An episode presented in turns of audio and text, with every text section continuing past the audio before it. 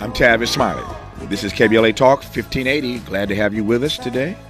Our phone number 1 800 920 1580 1 800 920 1580. In this hour of Tavis Smiley, who exactly was J. Edgar Hoover? Of course, most of us know him as not only the first director of the FBI, but also as an autocrat and schemer who strong armed the rest of the country into submission. A man who gave bonuses to black agents to help set up Black Panther Party leader Fred Hampton, who was killed in a police raid, as you well know, in Chicago while he slept. And of course, we know Hoover for using lies and blackmail in a failed attempt to coerce Dr. Martin King Jr. to abandon his civil and human rights work by committing suicide. Most of you know that I wrote a book about Dr. King's last year called Death of a King, and in that text, I talk about the pressure they put on King coming directly from the FBI to kill himself. Uh, they essentially said to him, You know, we're going to get you. And uh, we have all this stuff on you. We've been following you and listening to you, and you might as well just kill yourself. And they tried to coerce King into doing just that. Thankfully, he did not, but they got him anyway, as you well know. But it raises the question uh, today of who Hoover really was beyond being the one dimensional tyrant that we are well aware of. Dr. Beverly Gage joins us now to discuss what's being called a crisply written, prodigiously researched, and frequently astonishing new biography. And as we said in the Black Church, I can say amen to all of that. The book is called G Man J. Edgar Hoover and the Making of the American Century. Dr. Gage, an honor to have you on this program. How are you today? I'm great. Thanks so much for having me here. It's my great delight to have you on. Um, it, it, there's so much in this text; it's hard to know where to begin. Let me start with this: for you, as a as a writer, uh, as a historian, as a researcher, why J. Edgar Hoover? Why spend so much time on this man? That is an excellent question. And uh, this book took me more than a decade to research and write. And uh, it wasn't because I was so fond of J. Edgar Hoover um, and wanted to spend so many hours um, in his uh, in his company, but. I did think from the very beginning uh, that he was really one of these critically important figures, one of the most powerful public servants of the 20th century. And I thought there was just a lot more to say about his legacy, his influence. As your introduction suggested, you know, we tend to think about him as uh, this kind of tyrant sitting in a back room, scheming secretly against uh, many people in American life, and there's a lot of truth to that.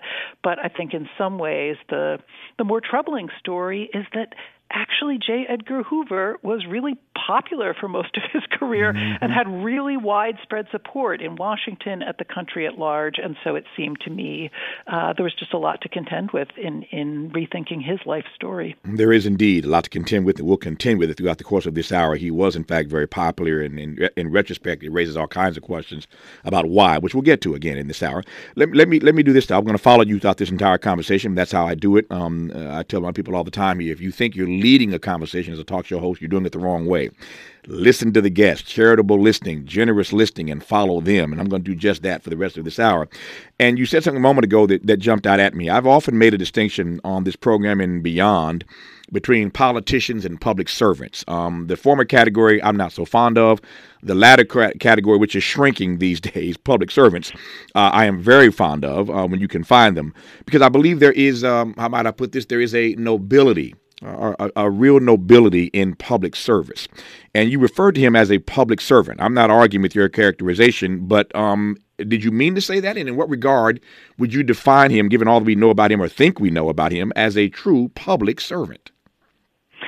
Well, I think what I meant by that is a couple of things. Mm-hmm. Um, and one is that it is important to distinguish him from electoral politicians, in part because you know, being part of the federal bureaucracy, being part of the career civil service was really the key to his longevity and influence. Just so uh, listeners are aware, Hoover became director of the FBI in 1924, mm-hmm. and he stayed there to 1972. So he was there for 48 years. uh, really at the center of federal power of the security state. So that was one point uh, with that term that we need to think about mm-hmm. the kind of power he exercised as being, you know, a little different from electoral politics. And then the other piece is that Hoover also did come out of a kind of tradition of government service. He was born in Washington D.C. to a family that had worked for the federal government, and when he was appointed in the 20s, it really was as a kind of reformer who was championing all of these ideas about expertise and professionalism and uh, and career service in government. And so, you know, it's not what we think of when we think of J. Edgar Hoover, but it's actually a, a pretty important part of his early legacy and then of the the reputation that brought him to power. Nope. I, I received the answer. Just wanted to just wanted to uh, uh, interrogate that and give you a chance to respond for why you use that term. Now I get it. Um, when we come forward with Dr. Beverly Gage talking about this new book, G-Man, J. Edgar Hoover and the Making of the American Century, um, there are all kinds of questions about how he amassed uh, so much power over that 48 year period from 24 to 72 that you heard her mention a moment ago, what he did with that power uh, over that 48 year period, why he was so popular over this particular period of time. Uh, and all the stories that uh, that uh, that we do know about Hoover, and many more that we don't know about Hoover. A lot to cover, and we'll get to it in this hour when we come forward with Dr. Beverly Gage on KBLA Talk 1580.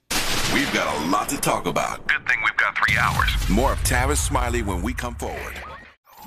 Interrogating your assumptions and expanding your inventory of ideas. Let's get back to Tavis Smiley on KBLA Talk 1580. Talking with our guest in this hour, Dr. Beverly Gage, about her acclaimed new text, G Man, J. Edgar Hoover, and the making of the American century. Uh, Dr. Gage, let me start with this right quick as I watch our time, and we're going to move through this hour and uh, build on this uh, foundation uh, which starts, to my mind, with the backstory for J. Edgar Hoover. Just tell me a bit about his backstory. Again, we know what we think we know, uh, but uh, you mentioned he was born in D.C. Many of us don't know that. Give me just a bit of his backstory, his family life, and we'll we'll work our way up to 1924. Sure. Yeah, so he is really a very pure creature of the city of Washington. Um, he's born there in 1895. Um, he's born to a family that he always described as being a kind of idyllic family and his idyllic childhood. When I looked into it, there are some pretty complicated pieces of his family past murders and suicides. His father suffered from depression. So he actually had a pretty complicated family setting but there were really two pieces of growing up in D.C. that seemed especially important to me. One was this tradition of kind of career government service that he's just saturated in from his first moment. And the second is that he's born into D.C. at just the moment when the city is really segregating in very formal and very rigid ways. And so he comes of age in this kind of segregationist, southern, um, racist D.C culture that becomes really very much part of uh, how he thinks about the world. Mm. What did uh, his being uh, born and raised during that time frame? Um, how did I should say how, how, did that impact the way he saw the world? I mean, I, I know that it did. Um, is it fair to call him a, a, a, a white supremacist in his thinking? What tell me tell me how you think he saw the issue of race. Yeah, I think that that is a, a fair characterization in lots of ways. Um, he has a, a kind of deeply uh, racist worldview. The most interesting organization that I came across that helped me to kind of think about this and explain it was his college fraternity, which was a fraternity called Kappa Alpha. It's still around mm-hmm. today, mm-hmm. um, but it was this fraternity founded in 1865 explicitly to carry on the cause of the white South, to honor the memory of Robert E. Lee, and by the time Hoover joined it in the early 20th century, um, some of its most famous kind of national members and figureheads were people like Thomas Dixon, who was the novelist who wrote the books on which Birth of a Nation, um, mm-hmm. the famously racist film of 1915, sort of glorifying the Ku Klux Klan, um, that film was based on on his books. And so you know, Hoover is learning these ideas. Um, he's coming to think about the world as a place of, of racial hierarchy. Um, there are some interesting moments in his career actually when he when he acts a little bit counter to type on this mm-hmm. front, and they're probably worth talking about. But um, but I think it's certainly a fundamental part of the way uh, he begins to think about the world even before he's in the government. Now we'll jump to those things, and uh, we'll jump forward and come backward in just a second here. I want to hear a couple of those things that you uh, that you suggested a moment ago that uh, he uh, sort of. Um, uh, did a did a two step on uh, vis-a-vis the race issue. Uh, but let me just clarify this. I think we're on the same page here. It is fair to say though that when he comes to power in 1924, which we'll get back to as head of the FBI, he already has a mindset of white power domination. Yes. I think that that is fair, and he's particularly suspicious of uh, of black radicals, and this is true through his whole career. So he's suspicious of left wing radicals in particular. Um, he is uh, especially suspicious of you know black people of many sorts who are involved in organizing and protest politics. But it's really when both of those traditions uh, come together, right? Uh, not only um, kind of his racism, but his suspicion of political radicals and revolutionaries. Those tend to be, you know, the kind of most extreme moments in his career. We'll circle back to that to be sure. But you suggested a moment ago there are a number of uh, occasions where he did not play to type, as it were, on the race front. Give me one or two examples, right quick. Yeah, so real quickly, uh, in the 40s, I found that the FBI actually engaged in some pretty extensive um, investigations into lynchings during that period. They didn't tend to result in especially spectacular prosecutions for a variety of reasons Southern white juries, um, the Justice Department's own hesitations, but, uh, but they did quite a lot of work during the 40s around that issue. Um, and then, you know, in the, in the 60s, which we tend to think about, in terms of the FBI's repression of Martin Luther King, of the Black Panthers, and rightly so the FBI did have a whole series of operations against the Klan, and in fact, at the very moments that they're going after King, uh, they are going after the Klan uh, using many of the same techniques. Um, and basically, Hoover didn't like uh, didn't like groups that were either defying federal law enforcement power or using uh, using violence in ways that he thought undermined FBI legitimacy. And so, lynching the Klan, they all kind of fit into that frame. Mm. Um, we'll unpack some of that a bit more as we move forward here. But uh, again, just trying to follow you. I saw I've I've, I've written uh, written I've read rather I've read most everything you've written, uh, starting with the book and all the uh, the op eds and pieces written about the book, prepping for our conversation. And I saw a fascinating piece that, that you wrote. Uh, I saw it when it came out last week uh, that said to understand the FBI, you have to understand J. Edgar Hoover. I'm coming to that question now because I want to frame this 48 years that he served as director of the FBI from 1924 to 1972. And it is your view that to understand the FBI today, we have to understand J. Edgar Hoover. For those who didn't get a chance to read that piece, can you sort of unpack what you were uh, arguing there? Yeah, well, that piece was uh, first about uh, something which has been really interesting to watch over the last um, six years, especially um, since Trump became a major figure. Right, so Trump has obviously been at war with the FBI mm-hmm. most of the time uh, that that he's been um, in national politics, and as a result, we've had this kind of partisan flip on the FBI, uh, such that um, for the first time in about half a century at least, uh, Democrats tend to like the FBI better than Republicans. Mm. Uh, and that has a lot to do, obviously, with Trump, with, with partisan politics. Um, but one of the things that I wanted to do in that piece was then uh, go back to the history and think about, you know, how does this make sense? And so uh, it's partly uh, that essay was about the fact that for a lot of Hoover's career, a lot of liberals actually did like him. Uh, figures like Franklin Roosevelt, Lyndon Johnson. Um, and then it looks at the ways in which uh, both the culture and the structure that Hoover built up during his uh, 48 years at the FBI, I think are still pretty fundamental to certain parts of the FBI's work today. Mm-hmm. Um, FDR, fond of uh, Hoover on some level, as you mentioned. LBJ, fond of Hoover on some level, as you mentioned. The Kennedys, not so much, huh?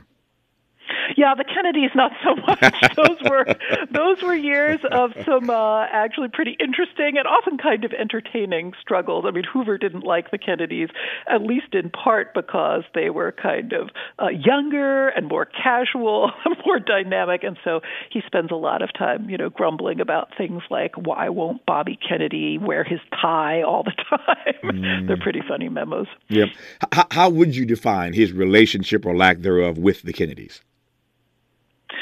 Well, it started out pretty friendly in lots of ways because he had been close to Joe Kennedy, the kind of patriarch of the Kennedy family. They were friendly and mutually supportive. And then he had actually worked with Robert Kennedy in particular uh, a little bit when Robert Kennedy um, had been working on congressional committees, investigations into organized crime. So at first, you know, Hoover would have preferred to have Nixon win in 1960 because they were very close. Uh, but he wasn't super upset about the Kennedys initially. But a few things start to happen. Um, one is this kind of culture clash between the Kennedy style and Hoover's much, much uh, older, more conservative style. Mm-hmm. Uh, another is that the Kennedy administration um, really suggests that the FBI uh, is not doing enough on organized crime, and Hoover is very angry about that. Um, there are some interesting discoveries about John Kennedy's extramarital uh, sexual life that Hoover kind of bats around as ways to uh, uh to keep himself in the in the loop um, during the Kennedy years. You know, interestingly, on civil rights stuff, um, they are not as far apart as our images of them would suggest. You know, it's Robert Kennedy who approves the King wiretaps at mm-hmm. first. You know, John Kennedy is actually pretty hesitant about moving on civil rights until 1963, really. And, uh, you know, and Kennedy is very concerned about keeping the support of white Southern Democrats, who are this key part of the Democratic Party at that point, and who are one of Hoover's kind of favorite and most powerful constituencies. Yeah. Uh, again, the, the, longer you talk, the more questions you give me. So I'm trying to keep up with you. Uh, I can give you shorter answers. No, no, no, no, no, no. I, I, I love it. I love it. That's why we have an hour. We this this ain't this ain't soundbite radio. We got time to unpack these things. That's why we do three hours every day. Um, what, what do you make right quick of the irony um, that again, given even today in 2022, when we frame J. Edgar Hoover and we frame the Kennedys. Um, black people famously know this that you in for years in black churches. Uh, you'd see uh, on fans, uh, the, fans we would wave to keep cool in church. You'd see a picture of Jesus, Dr. King, and JFK or, or Bobby Kennedy on a fan at church. There was this relationship that black people had with the Kennedys. And so when you frame the Kennedys for black people and you frame J. Edgar Hoover for black people, you get obviously two, uh, two very different reactions. And yet, I hear your point about where they were initially on civil rights, Bobby Kennedy thankfully evolved over time. But what do you make of the irony that they really weren't that far apart initially on civil rights?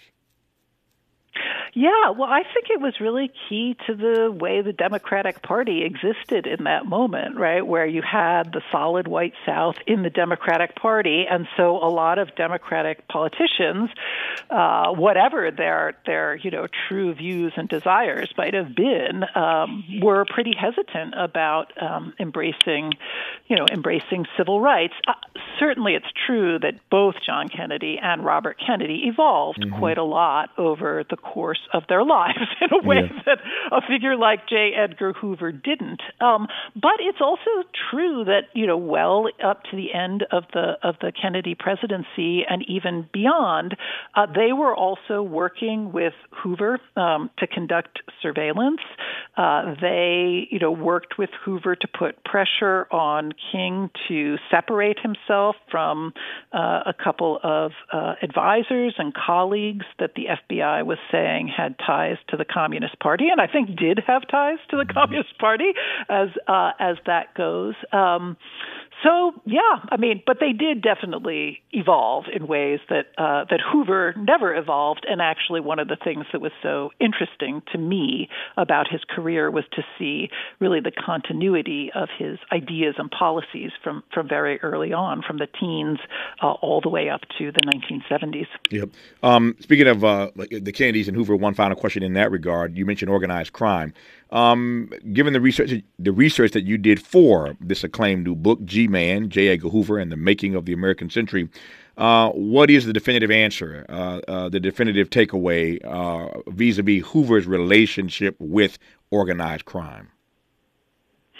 Yeah, Hoover is often accused, and I think to some degree rightly, of not having moved against organized crime early enough or comprehensively enough, particularly um, in the 1950s.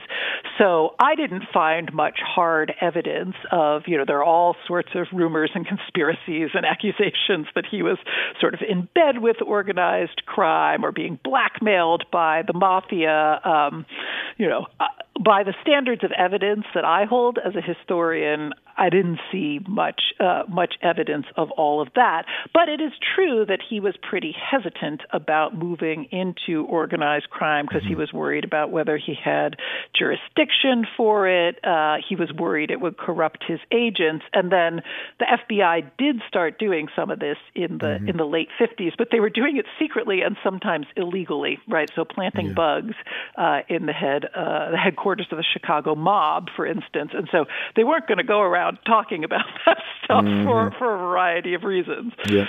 I, I want to ask about, but one question about this for, for obvious reasons.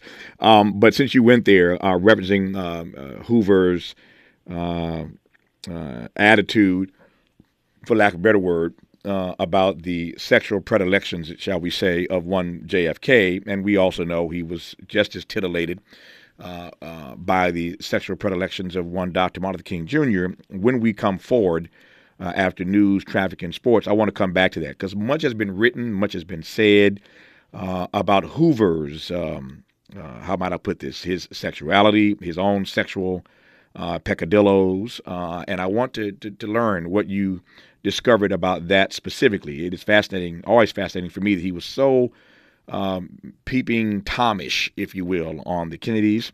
Uh, peeping Tom, as I said, on Dr. King. He's got people wiretapped. He's listening to their, you know, their activities. Again, trying to be, uh, it's a family show here, listening to their activities, their sexual activities. And yet, there are all kinds of questions um, about uh, Hoover's sexuality. And I, I, want to finally get a word on what you learned about that specifically. Uh, we'll ask a question about that and move on to other things uh, that I find uh, more fascinating in this new book called G Man J. Edgar Hoover and the Making of the American Century. The author of that text is Dr. Beverly Gage. More with her after news, traffic, and sports. You're listening to KBLA Talk 1580. Courage is contagious. contagious. We're KBLA Talk 1580. We knew you'd stick around.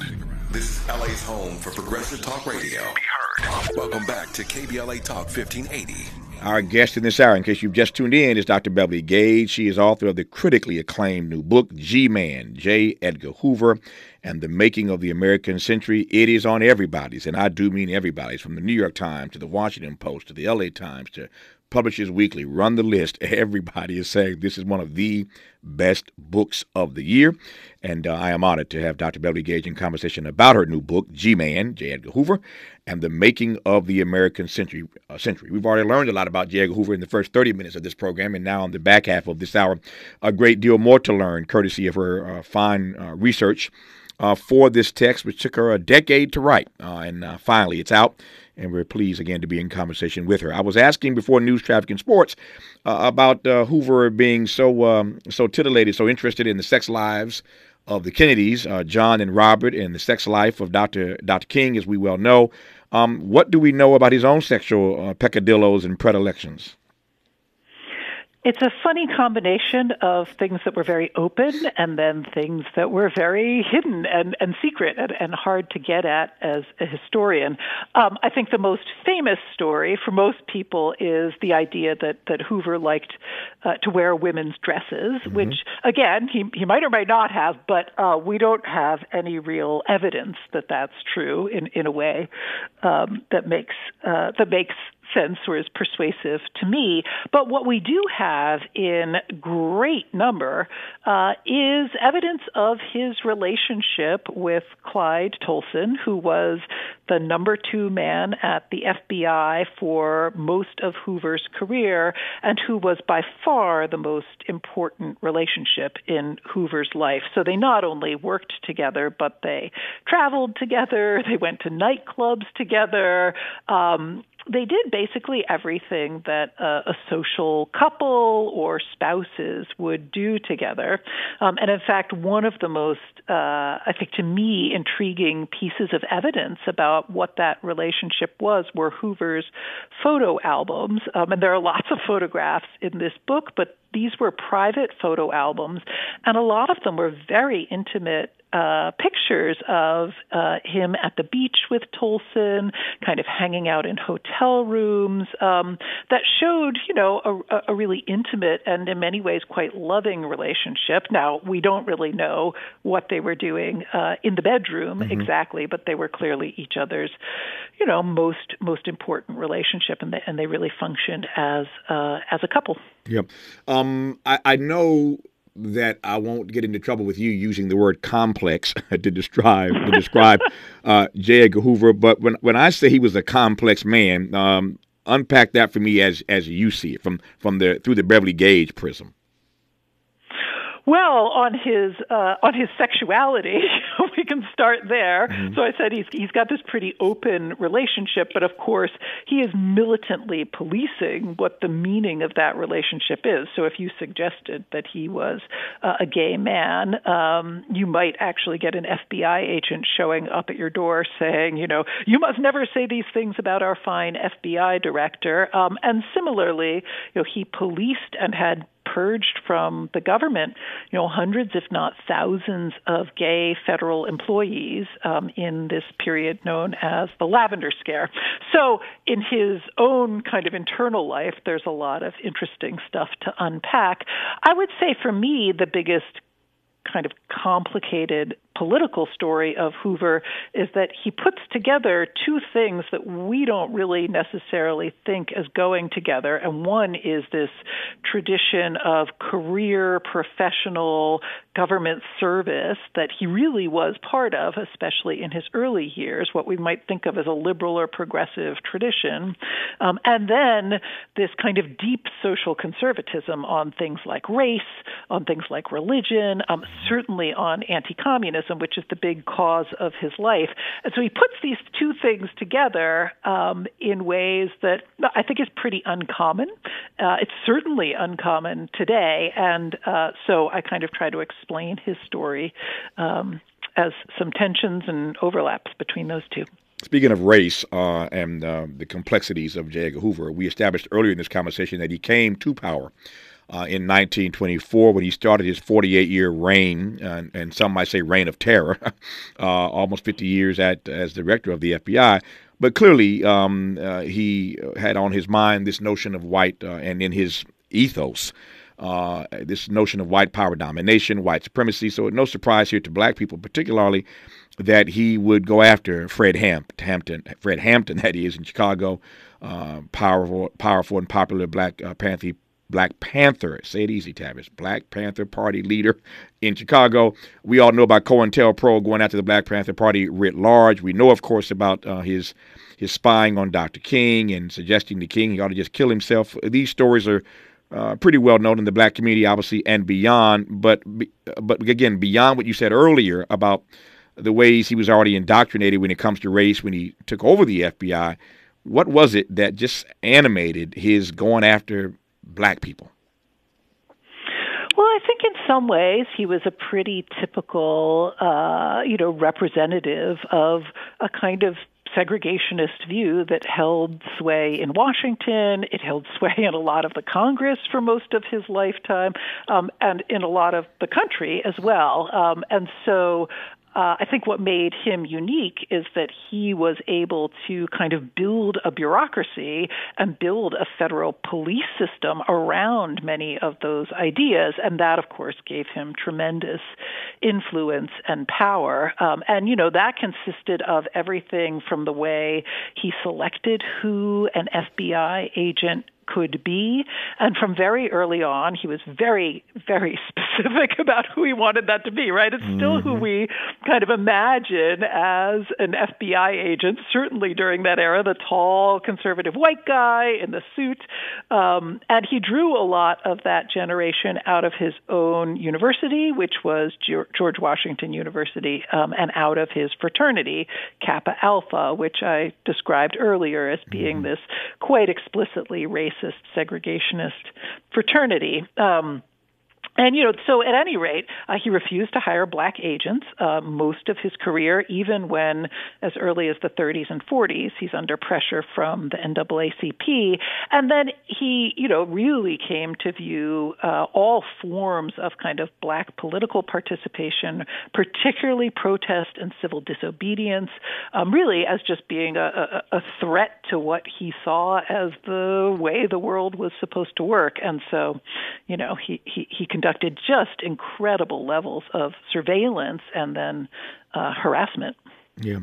Um, two questions here about the power that he amassed that you referenced a moment ago, as we established again earlier in this conversation. 48 years as director of the FBI, 1924 to 1972.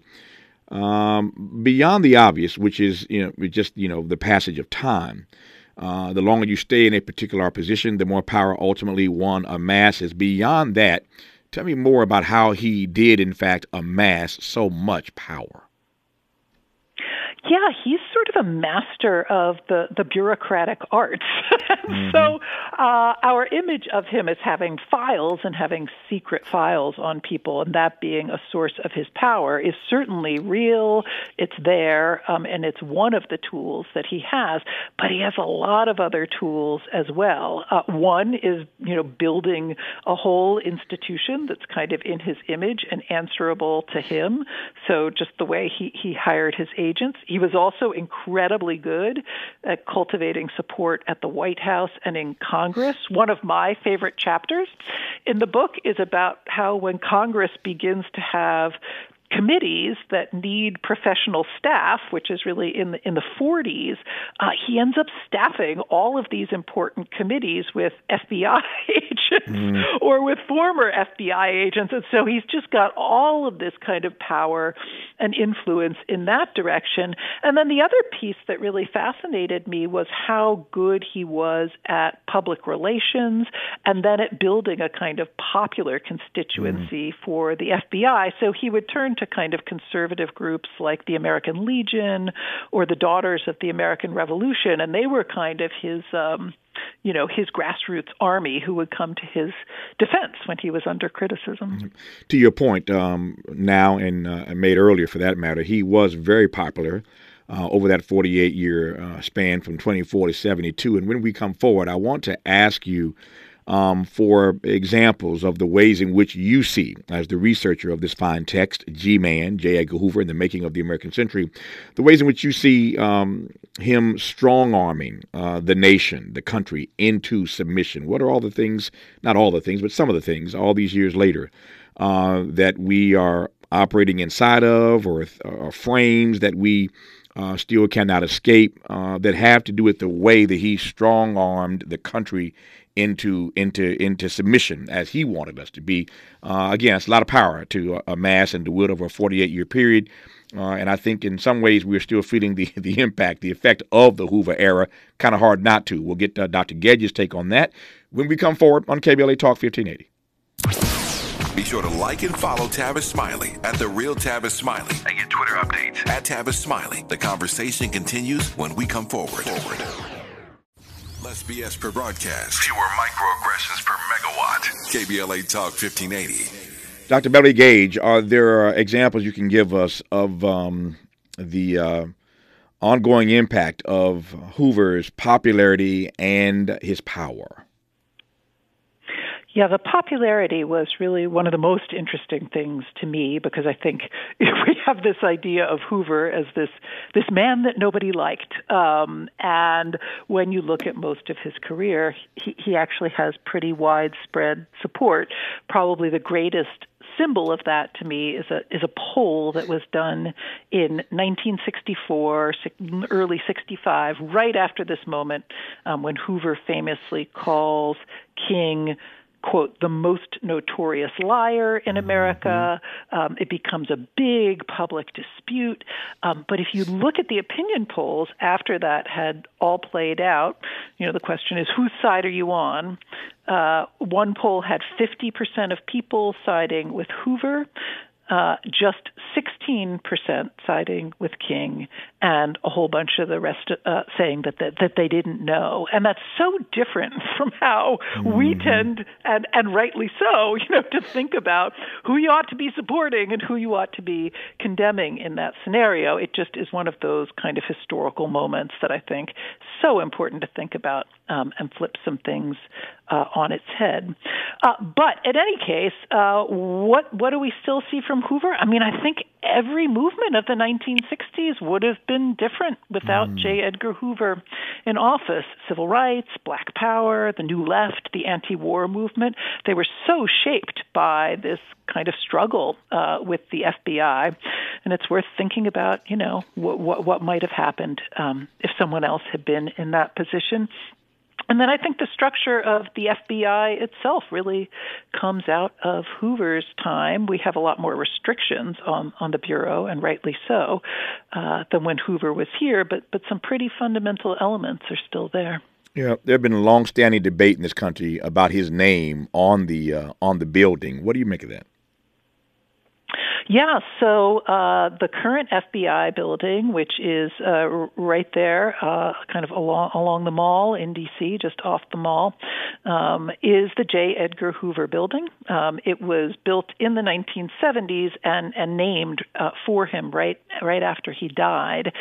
Right now, uh, the FBI is probably going to be building a new headquarters in either Maryland or Virginia because it's not a great building. Mm-hmm. Uh, and the question is, you know, should his name be there? I, I certainly don't think so. Um, I think we can let, uh, you know, that that era um, be what it was. But I would not advocate for having his name uh, on on the new bureau headquarters.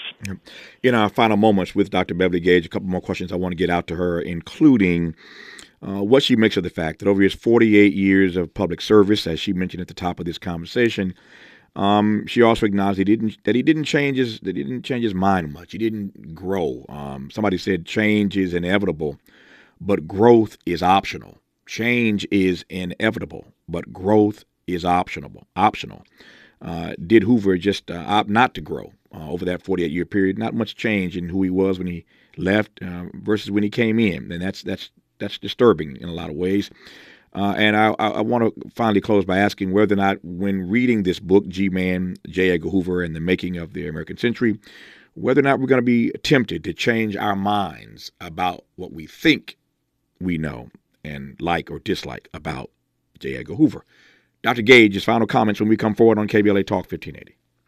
A safe place to go loud, loud. A great place for progressive politics. KBLA Talk 1580. Let's unpack a little bit more with Tavis Smiley. The conversation continues right now. Right now. Got about four minutes left in conversation in this hour, which I've immensely uh, enjoyed and learned a great deal from, as I'm sure you have, with our guest, Dr. Beverly Gage. Uh, the new critically acclaimed text is called G Man, J. Edgar Hoover and the Making of the American Century. Two questions here. One, uh, how do you process, Dr. Gage, by your own admission that, uh, as I said earlier, change is inevitable, growth is optional? Uh, Hoover didn't seem to grow a whole lot over that 48 year period. Yeah, I think that's a great framework because he was actually pretty good at changing when he needed to, in the sense that the FBI would come under pressure. He would adapt to that. He'd take on a new set of duties, uh, sometimes master them pretty well, um, and respond to circumstance. But uh, he didn't change his ideas very much, mm-hmm. right? What he's saying in 1917 looks an awful lot like what he's saying in 1972, and and it's one of the reasons that he's so interesting to study. Yeah. Socrates once said, uh, as I recall, that the unexamined life is not worth living. The unexamined life not worth living. What you learned about him um, uh, in in that regard, that he wasn't given to much introspection. It is that he himself was not much given to to introspection, but um, I hope that the biography does give us, uh, nonetheless, a kind of more complicated story of of who he was, and particularly of the impact he had on the rest of us. Because uh, you know, I think that having one-dimensional villains can can be useful sometimes, but mm. uh, but often it can blind us to to the real history and to, to understanding how power really works. Nope, I'm glad you said that, and I couldn't agree more. That's why I wanted to have this conversation. Never mind what we think we know about J. Edgar Hoover. I'm always open to as I say all the time around here, having my um, re uh, my assumptions re-examined, and always open to having my inventory of ideas expanded about people and places and the world and issues. And so I didn't want to not have the conversation based on what I thought I knew of J. Edgar Hoover. So I think you're right. Uh, we know he's a one dimensional tyrant, but what else is there that needs to be excavated? And you've done that quite well in this book, G Man, J. Edgar Hoover and the Making of the American Century. My exit question is simply this uh, When we get a chance to read this book that everybody is choosing as one of the best books of the year, it will be award winning on a variety of fronts, I am certain. Will the text, uh, you think, change our minds ultimately about J. Edgar Hoover? I hope so. Um, it's not intended to be a revisionist book. I'm not seeking to to, to redeem Hoover, but uh, I am kind of seeking to to to make him more complicated, um, and in particular to remind everyone that he had lots of support, lots of popularity, and so the things that we want to condemn about J. Edgar Hoover uh, you know, uh, we might want to contend with as a country, not just make him a, a scapegoat, but but think about what it what it all means yeah, for, well, for the rest of us. I lied. One final, final, final quick exit question. Um, whether or not you think those persons in power today in our arena of law enforcement uh, can stand to learn lessons from the book about Hoover. Oh, I think so. Absolutely. I mean, one lesson is don't leave one guy in power for, for 48, 48 years. years yeah. But uh, I don't think we're in much danger of doing that uh, again. But yeah, I think the book is, is full of cautionary tales um, mm. about what it what it means to be kind of too fond of your own power, um, to not question your own assumptions, and, and and some of the real damage that can come as a result. It's a powerful polemic, and everybody's talking about it. And I'm honored to have had the hour to talk to Dr. Beverly Gage about her critically acclaimed new book, G Man, J. Edgar Hoover, and the Making of the American Century. Congratulations on all the good that I know is to come and all the honors and awards you'll receive for a book that everybody's talking about. And good to talk to you about it, Dr. Gage. Thanks for your time. Happy holidays. Thanks so much. Good to have you on. Serious mental decline is not an inevitable part of aging. You can boost your short and long term brain health and significantly lower the risk of dementia. We will tell you how when we come forward after news, traffic, and sports on KBLA Talk 1580. KBLA 1580 Santa Monica.